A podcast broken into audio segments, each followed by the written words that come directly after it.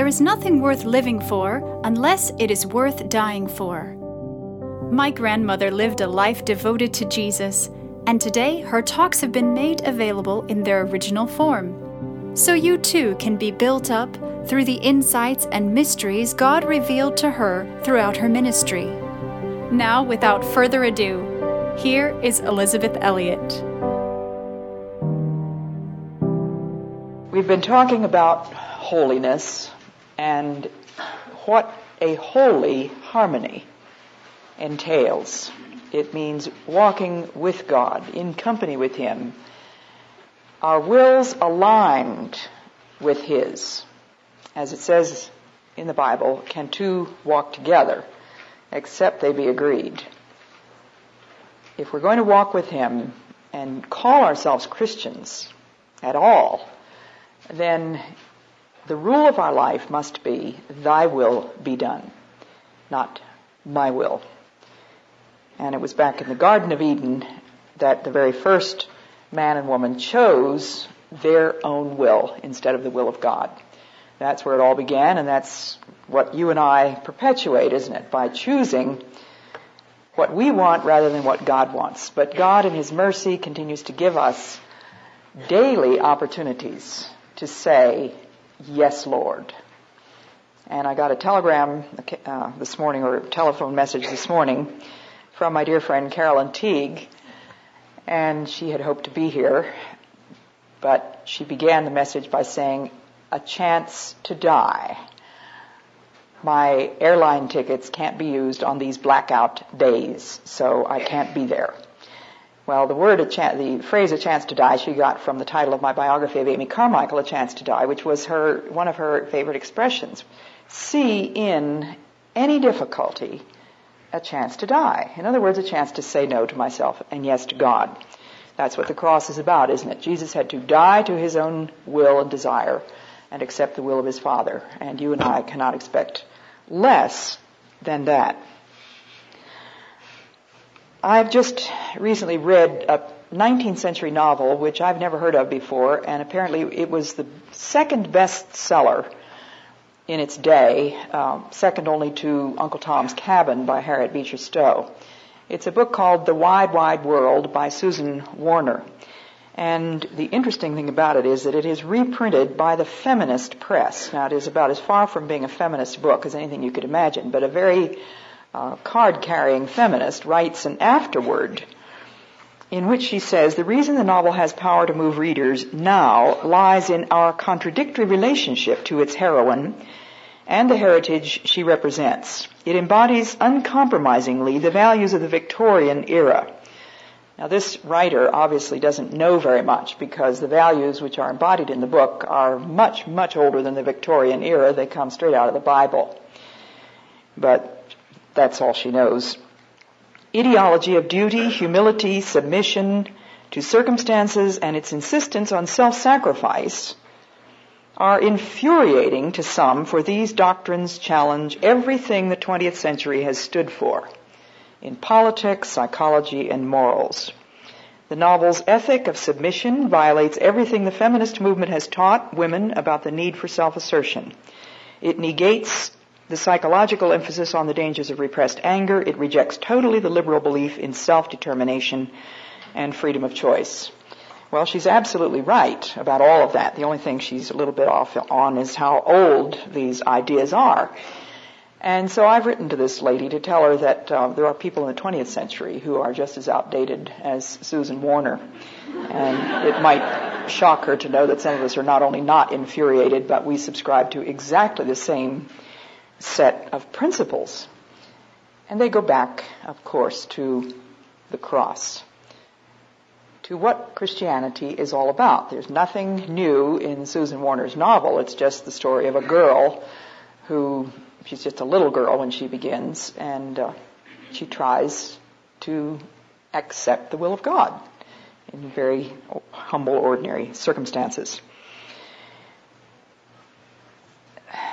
We talked last night about God being a sovereign Lord. The scripture calls him the blessed controller of all things.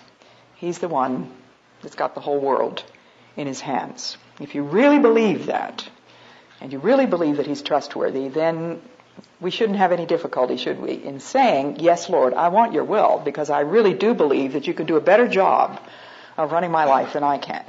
If we can believe that God can run the galaxies and the tides and the molecular dance that I'm told by scientists goes on every second of every minute of every hour of every day in everything in the universe, that exquisite, precise dance of atoms and neutrons and protons and all the other things that I don't understand.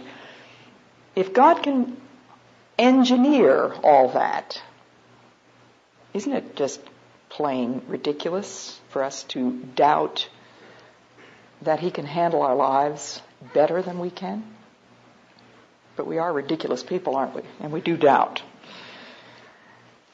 Some of you, and I, and I want, I, I'm always at a loss when I speak to a singles group because, of course, I don't have a poll of where you are in your own feelings and desires, but I can fairly well guess that some of you desperately want to get married.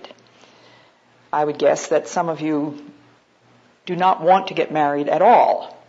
You're not desperate about it. In fact, you, you feel quite negative about it. Some of you are uh, perfectly at peace with your singleness, believing just what we've been talking about, that God is in charge, and that if God sees marriage to be a good thing for you, then He will give it to you in His time. And there may be other variations on the theme. I'm not going to try to sort out all the fine distinctions. But I, I want you to know from the beginning that I am not taking it for granted that everybody in this room is panting and gasping, hoping to get married. Uh, not at all. But we do believe that there is a divine design, that there is a purpose, that He died for us so that we, awake or asleep, may, might live in company with Him. And His ultimate purpose for us, whether it's marriage or singleness or divorce or widowhood or whatever else, His ultimate purpose is to bring us to that perfect fulfillment and joy, which is any father's desire for his child any of you who are parents, and I'm sure there are some single parents here, know that you couldn't possibly want less than the very best for your child. And I, as a grandmother, realize that it goes on and on. I can't want, want anything less than the best for my grandchildren. Well, how could God, who loves us far more than any earthly father can love us, want less than the best? So that's where we begin. God's hidden wisdom, His secret purpose framed from the very beginning to bring us to our full glory. The powers that rule the world have never known it. If they had, they would not have crucified the Lord of glory. And so on that basis, we can trust Him. In His love, we can surrender ourselves to His will, and we can accept the daily bread that He gives to us. And as Jesus told about the, in teaching on prayer, he said, if a child asks his father for bread, would he give him a stone? If he asks him for fish, would he give him a scorpion? If he asks for an egg, would he give him a, a snake? But the problem is that some of our requests are scorpions and snakes and stones, and we don't know that. It says in Psalm 84:11, "No good thing will he withhold from them that walk uprightly." So if marriage is a good thing, and that's the thing that you are longing for, then you can rest assured that in God's time He will give it to you. But we don't know that that's really God's will for us. We don't know the future. It's none of our business. The past is gone and that's God's. The future is not here yet, but God is already there and it belongs to Him. So it's today. It's this one day that is God's gift. And it's this one day until the sun goes down that God wants us to trust Him. And as Robert Louis Stevenson said, any man can bear his burden, however heavy, until the sun goes down. Don't take on the burdens of tomorrow. And I know what that's like. Um, when I was single and wanted to be married, I was thinking, oh, a whole lifetime of singleness. I couldn't stand the thought of being an old maid missionary. And then, of course, when Jim died, that was my immediate thought again. Well, if Jim were coming back next weekend, I wouldn't be in a state of collapse. But thinking of 10 years, 20 years, 50 years, the rest of my life as a widow is a burden too heavy to bear. Nobody was meant to. Not our business. So it is here in the context of singleness today on this beautiful Saturday in Colorado that God wants to teach you His love. The love of God teaches us not loneliness, but communion.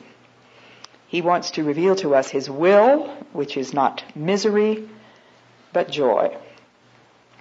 He wants to prove to us His trustworthiness, which is not fear, but peace.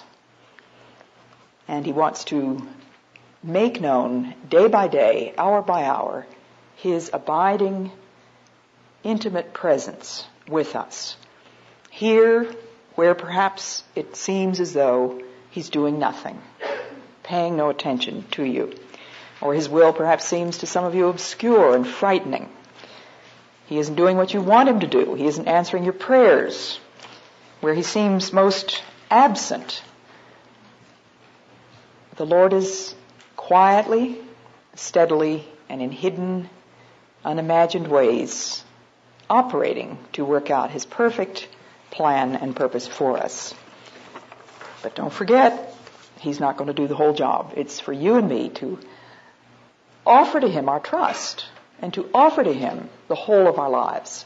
Present your bodies a living sacrifice, holy and acceptable unto God. Now, I don't want to omit the subject of chastity. It's something that we need to re- be reminded of again and again. It is the Christian rule which never changes. As C.S. Lewis puts it in his book Mere Christianity, and C.S. Lewis has a way of just boring right into the heart of any subject, and when C.S. Lewis has said it, it has been said as well as it can ever be said. So, not presuming to be able to improve on him, I'm going to quote a few things that he says here. It's, the rule is either marriage with complete faithfulness or total abstinence. And that is it. In 1 Corinthians 6, if you don't want to take C.S. Lewis's word for it, I'll give you the Apostle Paul's by the inspiration of the Holy Spirit. 1 Corinthians 6:12 says 6:13 It is not true that the body is for lust A lot of scriptures will bear many varying interpretations, but I don't think this is one of them. It's one syllable words. It is not true that the body is for lust. It is for the Lord, and the Lord for the body. Do you not know that your bodies are limbs and organs of Christ? Shun fornication. This is verse 18, 19, and 20. Every other sin that a man can commit is outside the body, but the fornicator sins against his own body. Do you not know that your body is a shrine of the indwelling Holy Spirit, and the Spirit is God's gift to you? You do not belong to yourselves. You were bought at a price. Therefore, honor God in your body. And then in 1 Thessalonians, the fourth chapter, in case you are one of those who has a hard time figuring out what the will of God is, here's a very clear and unequivocal statement, 1 Thessalonians 4 3. This is the will of God that you should be holy. You must abstain from fornication. It's very interesting that using a very broad term like holy, Paul immediately narrows right down on the first thing which is likely to destroy us, most likely to destroy us sexual sin. And the word fornication is a very broad word that includes every kind of sexual sin. Generally, it's understood to mean sexual activity between people who are not married. It certainly does mean that, but it means a lot more than that. Homosexuality, adultery, all the other sexual sins would be under this heading. heading. So this is the will of God that you should be holy, which means, down to get to specifics, you must abstain from fornication. Each one of you must learn to gain mastery over his body, to hallow and honor it, not giving way to lust like the pagans who are ignorant of God. And it's no wonder that we get confused nowadays because the message that's coming to us so loudly and so inescapably and insistently from the world daily is it's your body. It's your life. You can do anything you want with it. it feels good, do it. You owe it to yourself, etc. So we think of the sexual instinct as a very difficult and contrary one, and it's not natural to say no to it. Well, as Lewis says, either Christianity has gone wrong or our instincts has gone wrong. Which do you think is the more likely? He takes up the modern saying that sex is a mess because it has been hushed up for so long. And Lewis cuts right through that nonsense and says nothing has been more ventilated and aired than the subject of sex. To say that it has been hushed up is just plain ridiculous.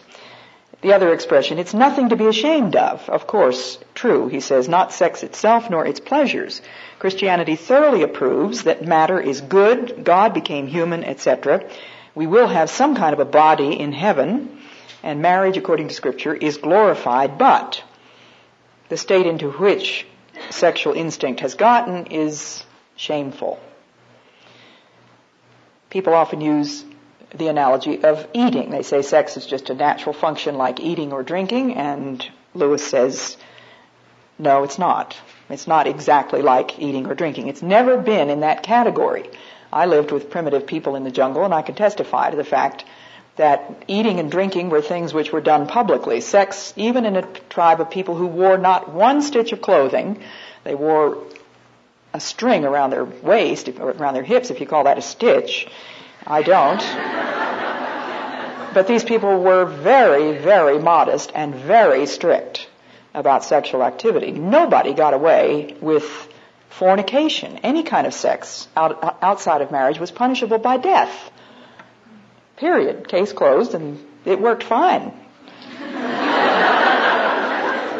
but as Lewis says, if, if it were in a category with food, he said, can you imagine a society in which half the world makes food its main interest, dribbles and smacks its lips over pictures of food, and will pay money to go into a theater where the curtain is slowly opened and somebody comes out on the stage with a great platter of food with a cover on it, and everybody sit, sits on the edge of their seats while he slowly lifts the cover off. You know, I mean, this is Lewis making uh, obvious the absurdity of saying that sex is something exactly like food.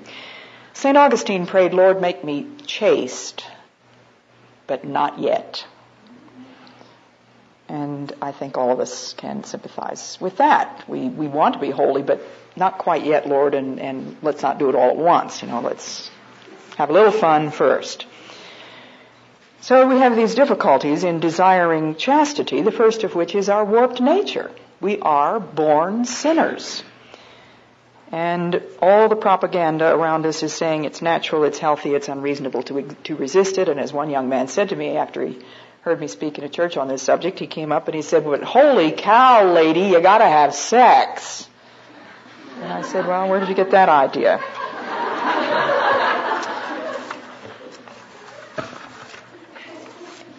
if you think it's impossible, read Lewis's Narnia books. He makes it so clear in those children's books that we are never to ask whether a thing is possible.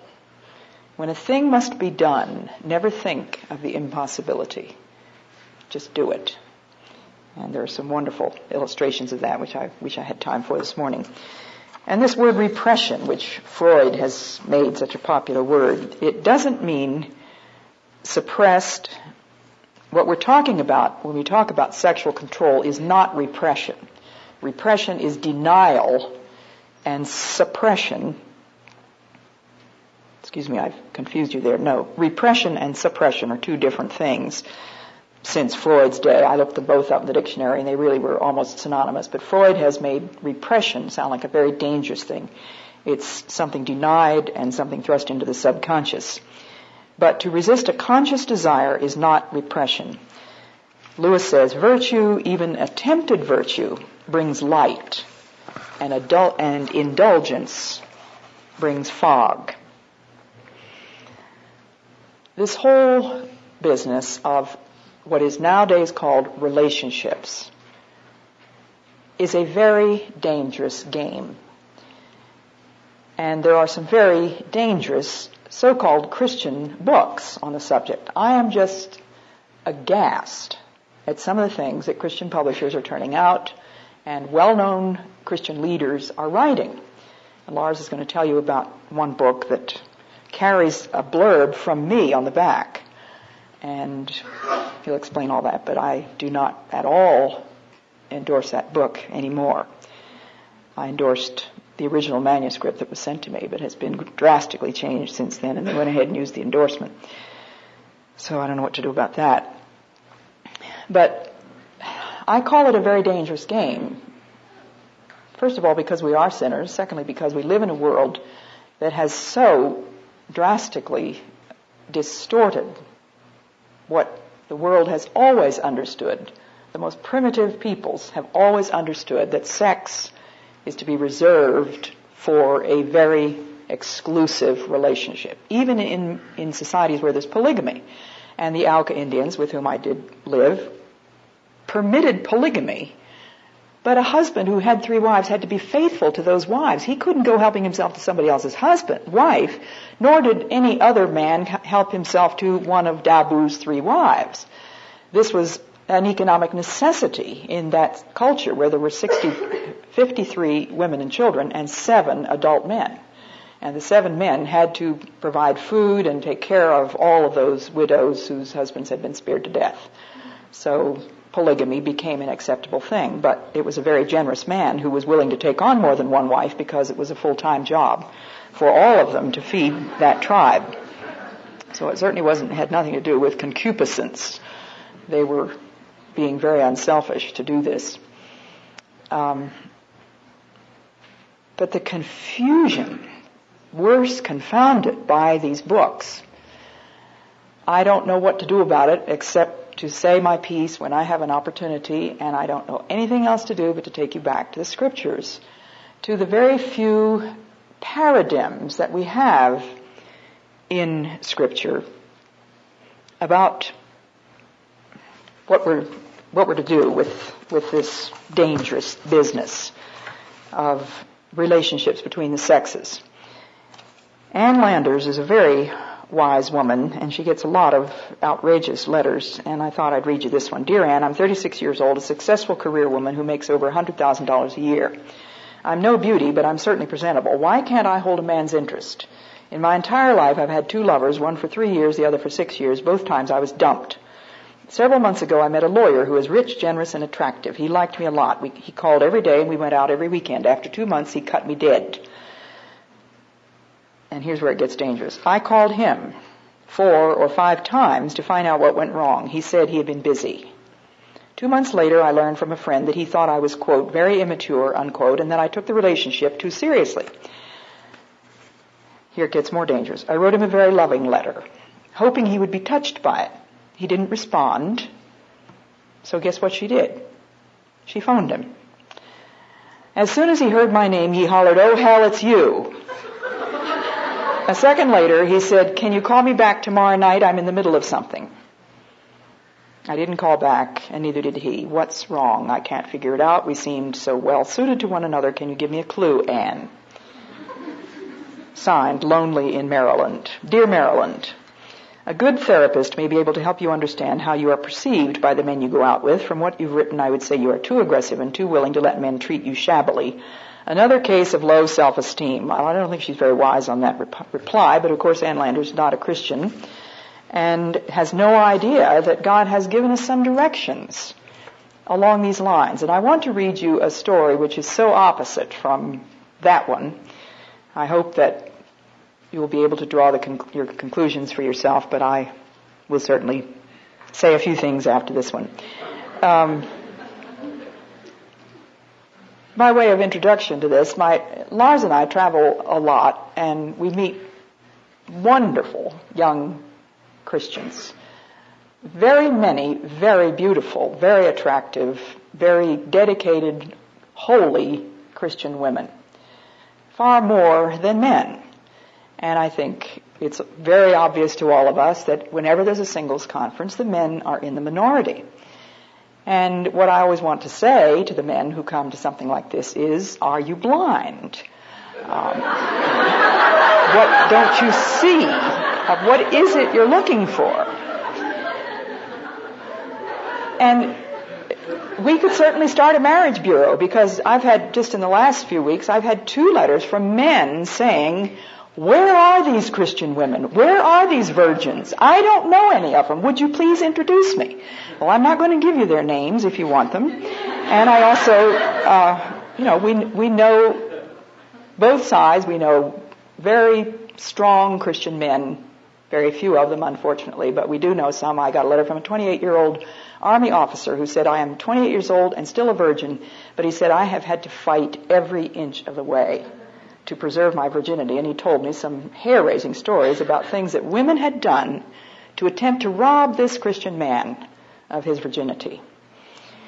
So we pray about it, we talk about it, Lars and I agonize about it, and every now and then I have a chance to say something about it.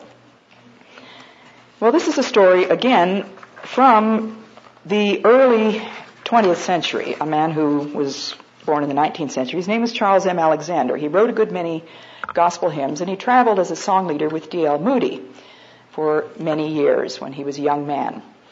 And he had been looking for seven years for the perfect wife. And like many young men, I suppose in his day and undoubtedly today, he had a list of the qualifications that he was looking for. But he was traveling continually with D.L. Moody round and round the world. He was never in one place very long. He didn't have a chance to establish what you would call relationships. And we didn't have such things when I, when I was a young person a thousand years ago either. Uh, relationships. It's a, it's a word that has made the game more dangerous.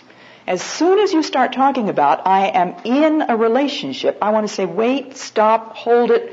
What do you mean? And I have never yet had anybody be able to tell me anything very clear about what they mean. Well, I don't know. I mean, he's just really neat, and you know, I mean, well, it's just like really a neat relationship, and um, well, he's just really special. And I say, well, are you engaged? Oh, no, no, no, no, we're not engaged. Are you going steady? Well, nobody goes steady nowadays. We don't even use that kind of language. But what does this book say? Does it talk about that kind of relationships? So this man, Charles M. Alexander, writes, I had reserved the right in my mind to choose my own wife and had decided that she must have this and the other qualities of mind and heart, but had never been able to find, notice he doesn't say of beauty, this and the other qualities of mind and heart, those were essentials. But had never been able to find one who combined all the desired qualifications. During the Christmas season of 1903, which I was spending alone in London, I surrendered the whole matter to God. Now this is what a holy man does. He surrenders his desires to God. Never dreaming that his answer would come so quickly, or that Birmingham would be the place where I should find my wife. During an afternoon meeting in Bingley Hall a week later, I noticed a young lady upon one of the platform seats. Immediately a feeling came over me that there was the answer to my prayer. I did not know who she was, but observed her closely and grew to love her. Mind you, here's the song leader sitting on the platform and he's looking at this lady and he's growing to love her. For I saw that she was after the salvation of souls. I noticed that in the after meetings, she usually went down to the back of the hall and was not afraid to stay late and worked long and earnestly, sometimes with the most wretched looking and poorly clad women and girls. And there's a point in her favor. She didn't seek out the men, she sought out the women and girls. The more I saw of her, the more thoroughly I was convinced that as far as I was concerned, she was my choice, though I was still asking the Lord constantly to take everything into His hands. I had noticed a silver-haired lady with her, evidently her mother. One day early in the mission, this lady gave me an invitation to spend my rest day at her home.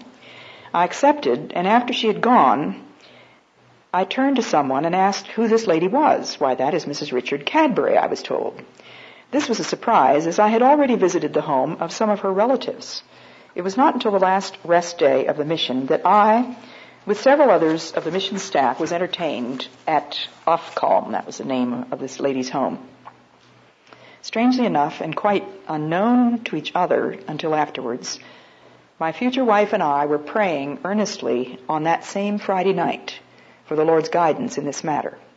Each of us had a hard battle to fight with our own self-will, but each finally surrendered to the Lord to have or not to have as he should will. It was not until two days after the mission had closed that I spoke a word to Miss Cadbury about this.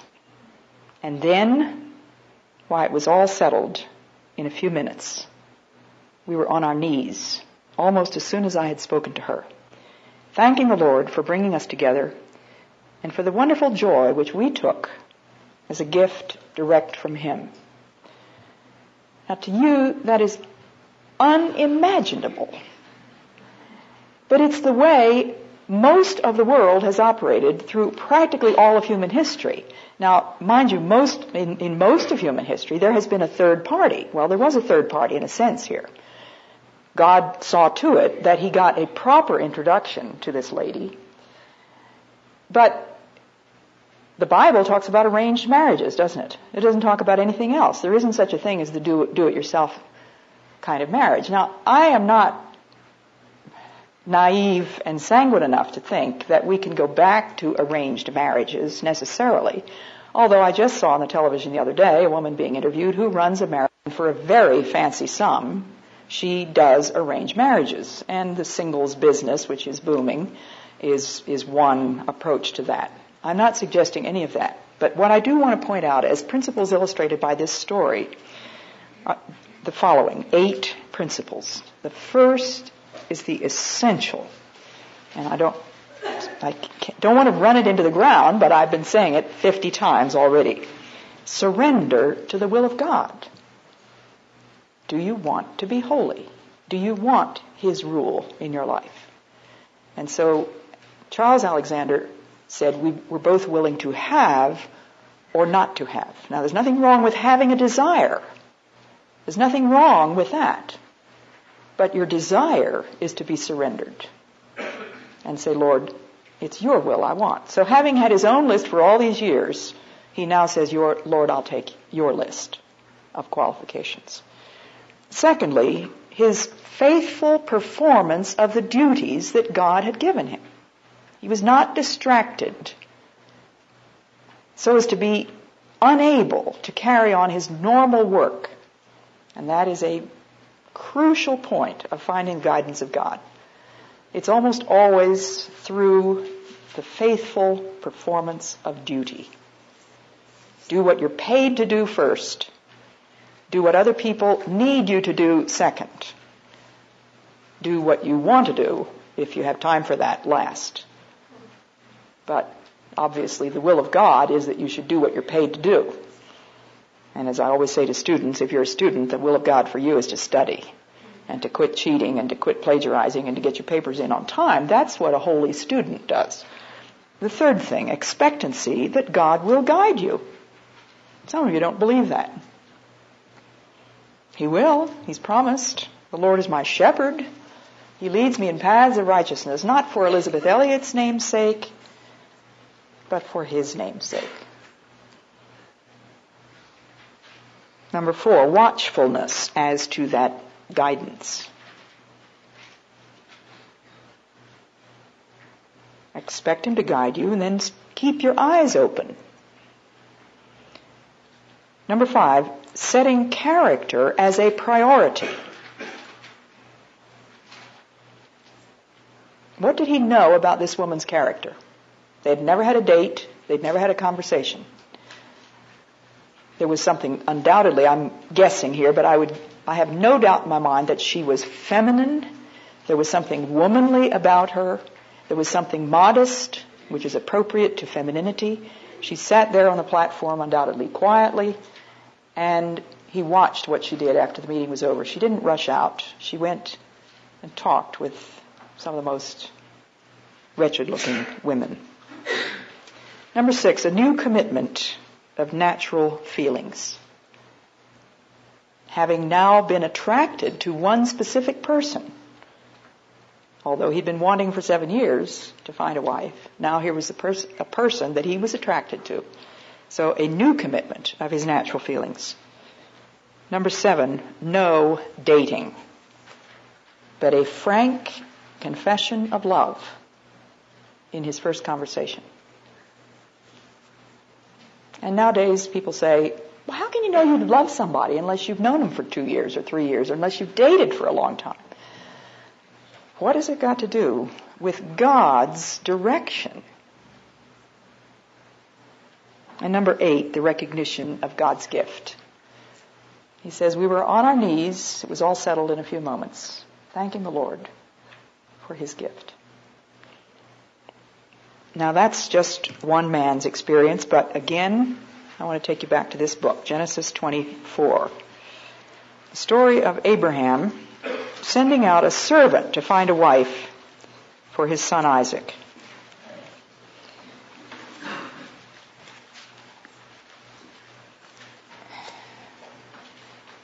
Can't get these pages in this particular Bible. Okay, so the servant did his job, asked, uh, what if the woman is unwilling to come? Must I take your son back? Must, in, in that event, must I take your son back to the land from which he came? And Abraham gives him instructions as to what to do and tells the servant, he will send his angel before you. Abraham's faith in God was since this was the customary procedure, that he could expect God to work through that. God would send an angel before you. And there, from there you shall take a wife for my son. If the woman, woman is unwilling to come with you, then you will be released from your oath. He wasn't trying to predict exactly how it was going to work, but this is a logical, sensible way to go about it. So the servant did the next logical thing culturally, which was to take a very elaborate gift. Ten camels, and all kinds of gifts and set out for the place that Abraham had directed him toward. And towards evening, the time when the women came to draw water, he made the camels kneel. The need of his camels and the logical place where women could be observed fit together in God's plan. He went to the logical place and he prayed. The first thing he did was pray. O Lord God of my master Abraham, give me good fortune this day. Keep faith with my master Abraham. Here I stand by the spring, and the women of the city are coming out to draw water. Let it be like this. And this is a very interesting way of getting God's guidance. I shall say to a girl, please lower your jar so that I may drink. And if she answers, drink, and I will water your camels also, that will be the girl. It would be some girl that would volunteer to water ten camels, I would think. Does anybody here know how much a camel drinks? I don't have any idea, but it must be many, many gallons. So can you imagine drawing the water from the well, putting, pouring it into her jar, putting the jar on her shoulder, taking it over, pouring it out for the camels? How many times was she going to have to do that? So he thought, this is going to be a unique woman. If she does this, it will be a miracle. And then what did he do? Before he had finished praying silently, so the, the principle is you pray first. You pray silently. He saw Rebecca coming out with her water jug. She was the daughter of Bethuel, son of Milcah, the wife of Abraham's brother, Nahor. The girl was very beautiful. Nothing wrong with being attracted and drawn to a beautiful girl. So that, and the scripture mentions it. Why does the scripture mention that she was very beautiful? She was also a virgin. So she undoubtedly had some sign in her dress, her headdress or something that made him know that she was not a married woman. A virgin who had had no intercourse with a man. She went down to the spring, filled her jar, and came up again. Abraham's servant hurried to meet her. He didn't waste any time. He said, give me a sip of water from your jar. Drink, sir, she answered, and at once lowered her jar onto her hand to let him drink. When she had finished giving him a drink, she said, now I will draw water for your camels until they have had enough. So she quickly emptied her jar. Another point that reveals character. She was polite to him. She said, sir. She was energetic. She was a hard worker. She was fast, quick. quickly emptied her jar into the water trough, hurried again to the well to draw water, and watered all the camels. The man was doing what? It says in verse 21, watching quietly. Now see, to me this is the basic principle of what God wants a man to do. Now I have very different things to say to men than what I have to say to women on this business of moving toward marriage. If you're in the category of hoping for marriage, then to you men I say, these are the principles, and I will give you the eight that I gave you from Charles Alexander's story, and you can see how beautifully they fit into the Bible story. Surrender to the will of God, performance of the duties that God has given you, expectancy that God will guide in the course of your duties. You don't have to travel around the world and smell every rose before you come back and pick the rose in your own garden. Where your duties take you, where the will of God puts you, that is the context in which you can expect God to lead you to a wife, if it's God's will for you to have a wife. I don't mean necessarily in the office where you work or in the machine shop, but presumably you go to a church and here you are at a conference.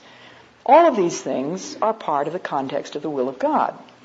So surrender to His will, performance of His duties, expectancy that He will guide you, watchfulness. The servant watched quietly and prayed silently. Setting character as a priority. A new commitment of natural feelings, no dating, but a frank confession of love. And I would just like to say, and don't go out of here and say, Elisabeth Elliot says it's a sin to date.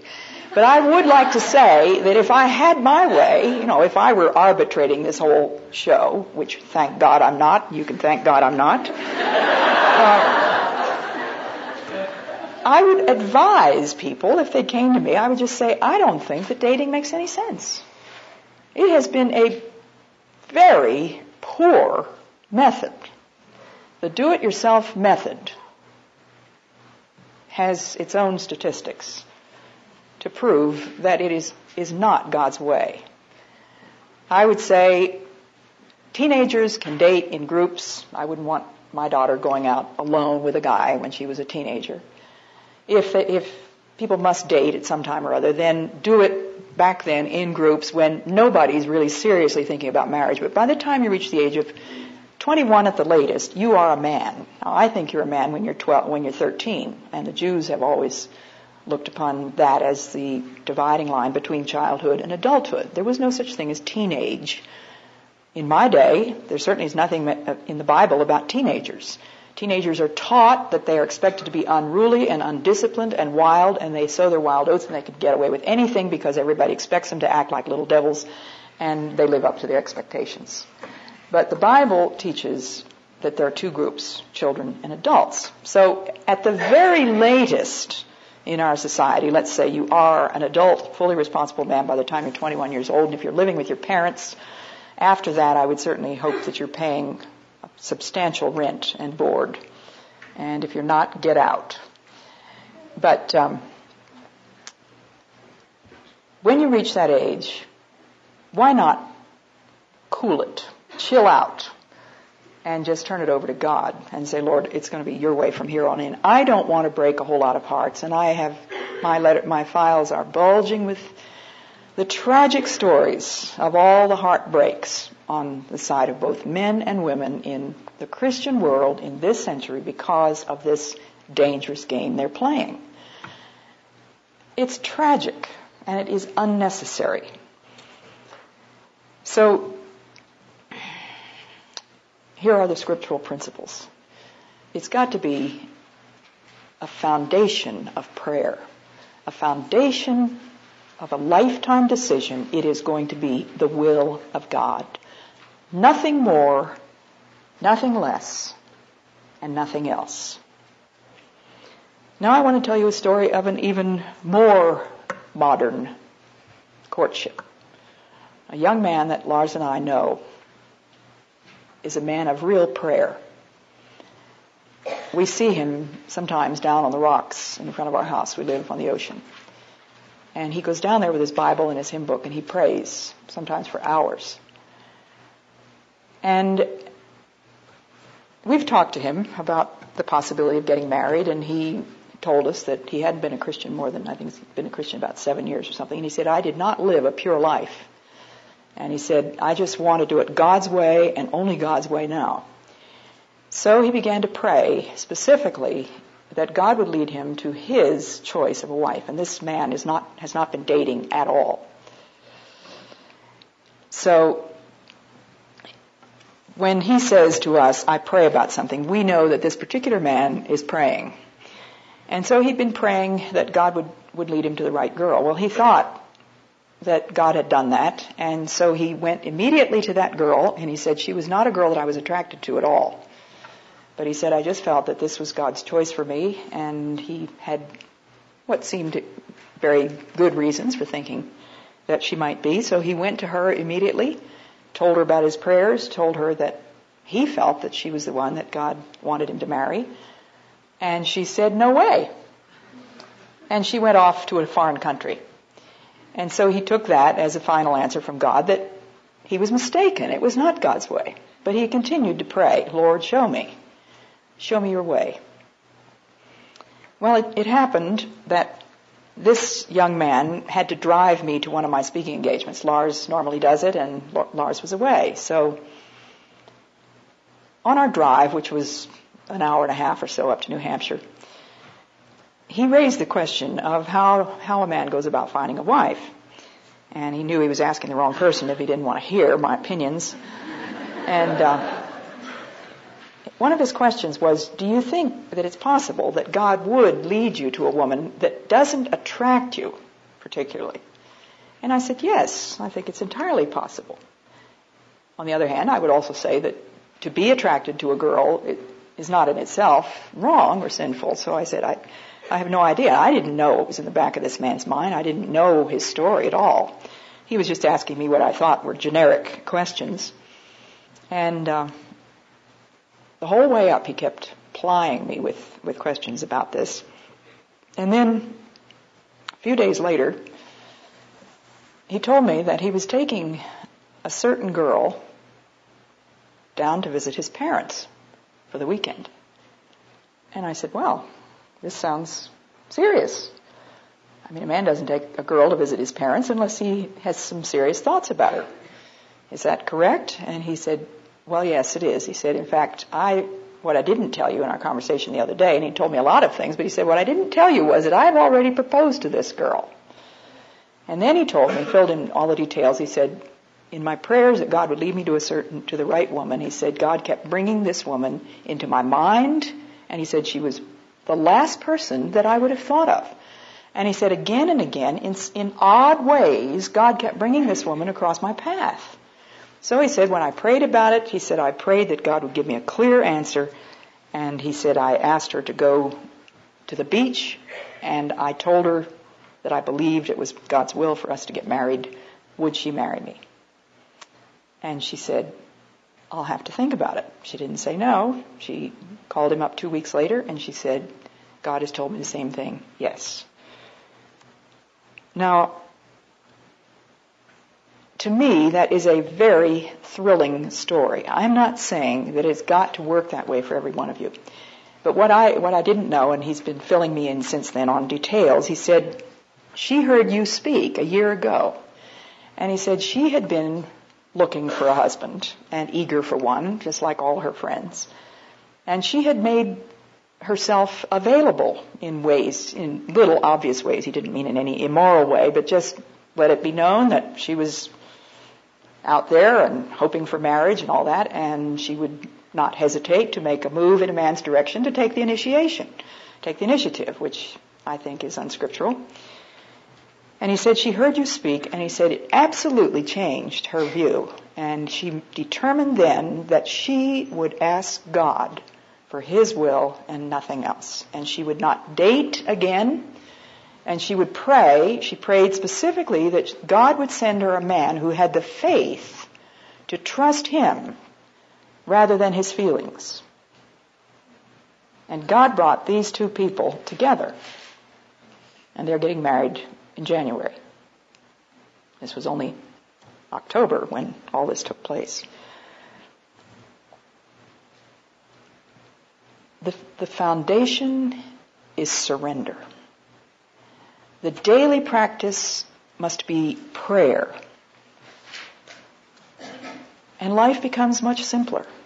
You know, who wants to get into this chaotic, potentially heartbreaking situation that is going on? And if we had an opportunity this morning to hear testimonies, I'm sure we would hear story after story after story of broken hearts. I get letters all the time from young women who tell me that they've met the most wonderful Christian man. He's the youth pastor in their church, or he's a missionary. You know, they've they've all got the, the spiritual credentials. And he he told me that he thought maybe we should date, and then he thought maybe the Lord might be bringing us together, and he wanted us to have a special relationship, and he didn't want me to date anybody else, and all these circuitous ways which are so confusing to women and so contrary to what I find in the Bible. And anyway, all our friends thought it was a perfect match, and we got counseling, and we finally decided to get married. And the guy just fades into the woodwork, you know, just sort of disappears, and calls up the woman and says, Well, I think I was mistaken when both of them and the counselors and their friends felt that this was right. Now, one of the things that I haven't mentioned here, which I think is extremely important, is counseling. And I do not mean professional counseling. I mean go to the godly people in your life. Spiritual fathers or mothers. If your own parents are your spiritual fathers and mothers, thank God that you have that kind of parents. Mine were. And my parents prayed all our lives, probably from before we were born, that God would give us godly husbands and wives. And as we moved into the marriageable age, they began to pick out and to pray for specific people. And as far as I know, and I have not checked this out with all six of us, there's six in the family, but there are four of us who married the specific people that our parents picked out. In fact, my father chose a very lovely woman for my brother Tom. But Tom was a teacher in England, and she was a missionary in Japan. And my father prayed for five years that Tom would marry Lovelace. And my father died at the end of those five years. And after he died, Tom married Lovelace. Now, by all means, go to the people who know how to pray, who know how to keep their mouths shut, and who know you, and say, I'm interested in this person. I'm, I'm speaking of either men or women. It's perfectly legitimate for you women to pray, but by all means keep it to yourself. Do not let it get back to that man by any way, shape, or form. And pray with your spiritual parents who know how to keep their mouths shut. I had a lovely spiritual mother when I was a student at Prairie Bible Institute in Canada. I always called her Mom, Mom Cunningham. She was a lovely Scottish lady, and she took it upon herself to be a spiritual mother to me, and she prayed for me over Jim Elliot. I poured out my soul to her about how I'd fallen in love with this man in my senior year in college. Now I was in Bible school, and I didn't think there was a chance he was ever going to marry me, but when I described him to her, she said, I'm going to pray that God will work out his will for you. So in the multitude of counselors, it says in Scripture, there is safety. You're playing a dangerous game. Ask wise people for their advice. Does this look to you like a sensible match? What do you think of the character of this person? If you know somebody who knows that person well, you can inquire about their character. But uh, this I would say I would limit to the men. You men have got the responsibility before God to be the initiators. We were never meant to go out looking for a husband. The husband is to be the initiator. How do I know that? Now that's not purely an Elisabeth Elliot quirk. We're told that the bridegroom is Christ. And Christ loved us while we were yet sinners. He wooed us. He chose us in Him before the foundation of the world. He calls us. He lays down his life for us. And this man whose story I've told you that we know, he had to lay down his life and take that risk. I mean, can you imagine taking a girl to the beach that you have never once dated and within the first five minutes saying to her, I believe God wants us to be married. Will you marry me? I mean, that takes guts. That takes masculinity. And masculinity is responsibility. If you want to know the details of what I understand masculinity to mean, you can read about that in my book, The Mark of a Man. I've tried to go back to scriptures and help you men who have been so badly confused, thanks to the feminist movement, about what maleness means and what masculinity means in God's, in God's eyes. And I tried to do the same thing in my book on femininity, which is called the, the uh, Let Me Be a Woman. That was my wedding present to my daughter Valerie. My book, The Mark of a Man, is written to my nephew, Pete, since I don't have a son. It's written in a very informal style, form of letters to Pete. But I haven't got time to elaborate on how strongly I feel about the man being the initiator and the woman being the responder, but it is scriptural, and I think that my case is fairly clearly presented there. So, trust God to guide you. There's a wonderful old hymn, If thou but suffer God to guide thee, and hope in him, through all thy ways he'll do thee good whate'er betide thee, and bear thee through the evil days, who trusts in God's unchanging love, builds on a rock that naught can move. And the second stanza says, Obey, thou restless heart, be still, and wait in cheerful hope, content to do whate'er his blessed will, his all-consuming love hath sent. God never yet forsook in need the soul that trusted him indeed. And after I had said more or less what I've said to you this morning, in a church, the youth pastor who was married got up and he said, Elisabeth Elliot doesn't need any testimony from me, but he said, I want to say amen to everything that she said because he said, I had made such a mess of my life and the lives of young women that I had gone with by the time I was 22 years old that I decided I was going to quit dating and start praying. And he said, I prayed for seven years. And he said, I did not do any dating. And God led me when I was 29 to the woman who is now my wife. I trust that some of the things that I made as clear as I can this morning will have found the good ground, that the seed may spring up, and that there may be a reduction of the confusion and the heartbreaks, and that you men will be before God discover His will for you. And for you women, wait on the Lord and He shall strengthen thine heart. It doesn't say wait on a husband. It says wait on the Lord. Marriage might be His will for you and it might not. Do you want the rule of, of God in your life? God bless you.